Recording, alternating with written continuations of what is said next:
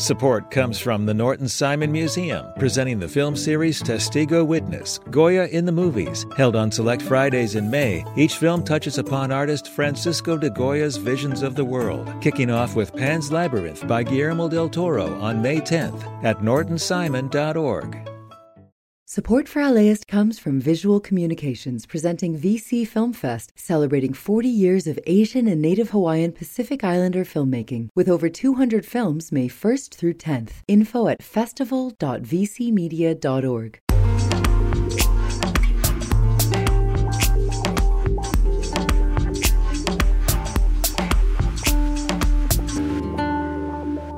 LAist Studios.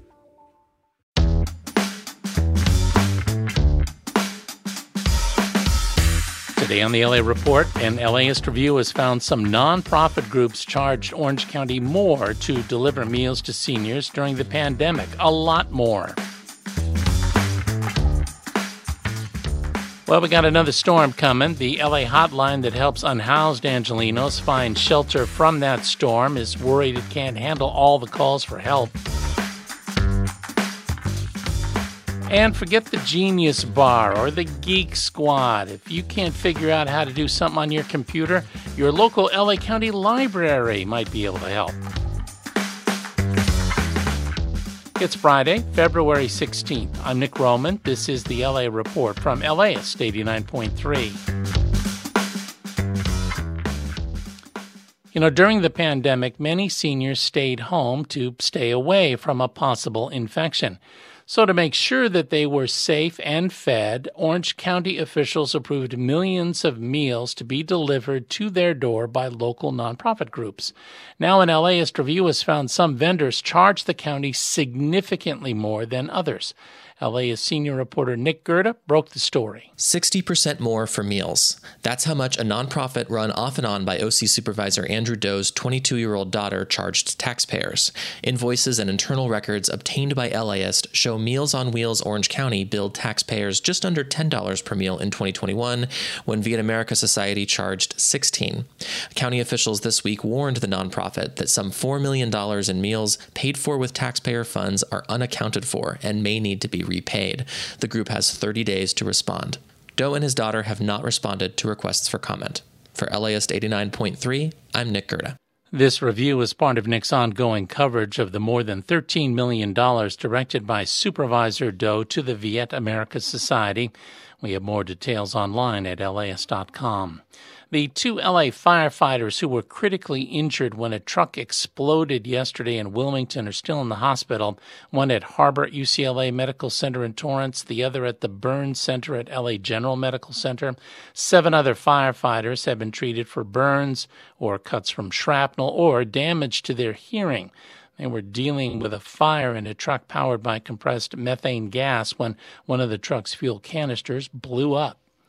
Now, the winter storm is headed our way. It should arrive on Sunday night, and even though it's not expected to be as strong as the one that drenched us a couple weeks ago, it'll still put LA's 211 system to the test. Now, 211 connects unhoused Angelenos to shelter beds. It's got more than 12,000 calls during the last storm. Amy Latzer is in charge of 211 LA. She says only 13 operators answer the calls that come in day and night. That means during the peak, you're never going to have more than like maybe nine people answering calls. And there's thousands of calls coming in. And she says that's why more than half of the calls to 211 went unanswered during the storm. For the calls that did get answered, the average wait time to connect someone with a voucher for a bed, well, that got up to about three hours. And Amy Latzer says once the shelters are full and the vouchers are gone, there's nothing left to offer. That doesn't mean we shouldn't answer their calls, but there's just a need for more resources across the board. Amy Latzer with 211 LA says they did some upgrades after Tropical Storm Hilary last summer, like finding more beds for people who needed them. But she says the bottom line is 211 needs more staff, which means 211 needs more money. The LA Homeless Services Authority, which works with 211, did not answer our questions about the long wait times and limited resources. Coming up, while we wait for that next storm, we have a new problem to deal with from the last storm. And if you can't figure out how to do something on your computer, your local LA County Library is here to help.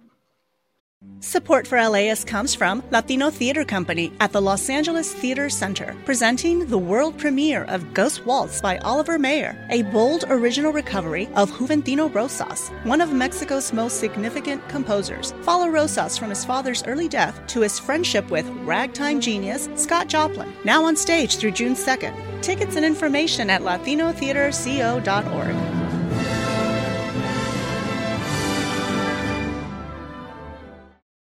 Support for LAist comes from the Norton Simon Museum, presenting the film series Testigo Witness Goya in the Movies, held on select Fridays in May. Each film touches upon Spanish artist Francisco de Goya's visions of the world, including Pan's Labyrinth by Guillermo del Toro and The Discreet Charm of the Bourgeoisie by Luis Buñuel. Screenings are at 4:30 p.m. on four consecutive Fridays starting May 10th. More information at nortonsimon.org.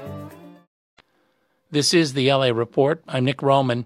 The historic Wayfarers Chapel in Rancho Palos Verdes is closed until further notice. LA's producer Libby Rainey says it's because the chapel sits on land that's started to slide since the last storm. It's a gorgeous glass chapel designed to mimic California's redwoods. But now the historic building designed by Frank Lloyd Wright's son is closed. It's another sign of erosion issues on our coastline. Church officials say that the chapel has to be shut due to accelerated land movement in the area after recent storms.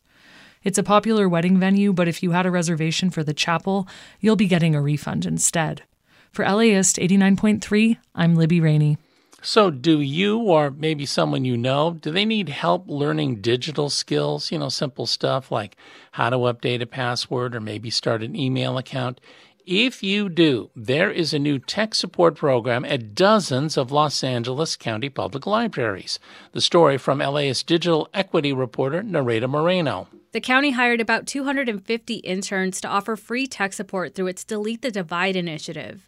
Jalen Gerard works at the AC Bilbrew Library in Willowbrook. She helps residents with the very basics. So whatever they need, like let's say they want to do something at the DMV, well, you need an email first. So we'll start them there and then keep working. The county is targeting areas where more than 20% of households lack internet service. For LAist 89.3, I'm Nereida Moreno. Oh, and one more note ask your local library if they're part of the Delete the Divide initiative. You can also check LAist.com for the list of libraries that can help you with your computer or your tablet or your smartphone, you know, whatever you got. Thanks for listening to the LA Report. I'm Nick Roman. Be sure to listen this weekend when Julia Paskin brings you the LA Report. The LA Report is produced by Libby Rainey and Tiffany Ugie. Megan Garvey is the executive editor. Catherine Mailhouse, our director of content development. Our engineer, Tui Mao. Original music by Scott Kelly. We have more about today's stories at LAist.com. You can also listen live anytime on the LAist app or on the radio at 89.3 FM. You know, listeners like you help make the LA Report possible, so please donate at laist.com slash join. This podcast is supported by Gordon and Donna Crawford, who believe quality journalism makes Southern California a better place to live.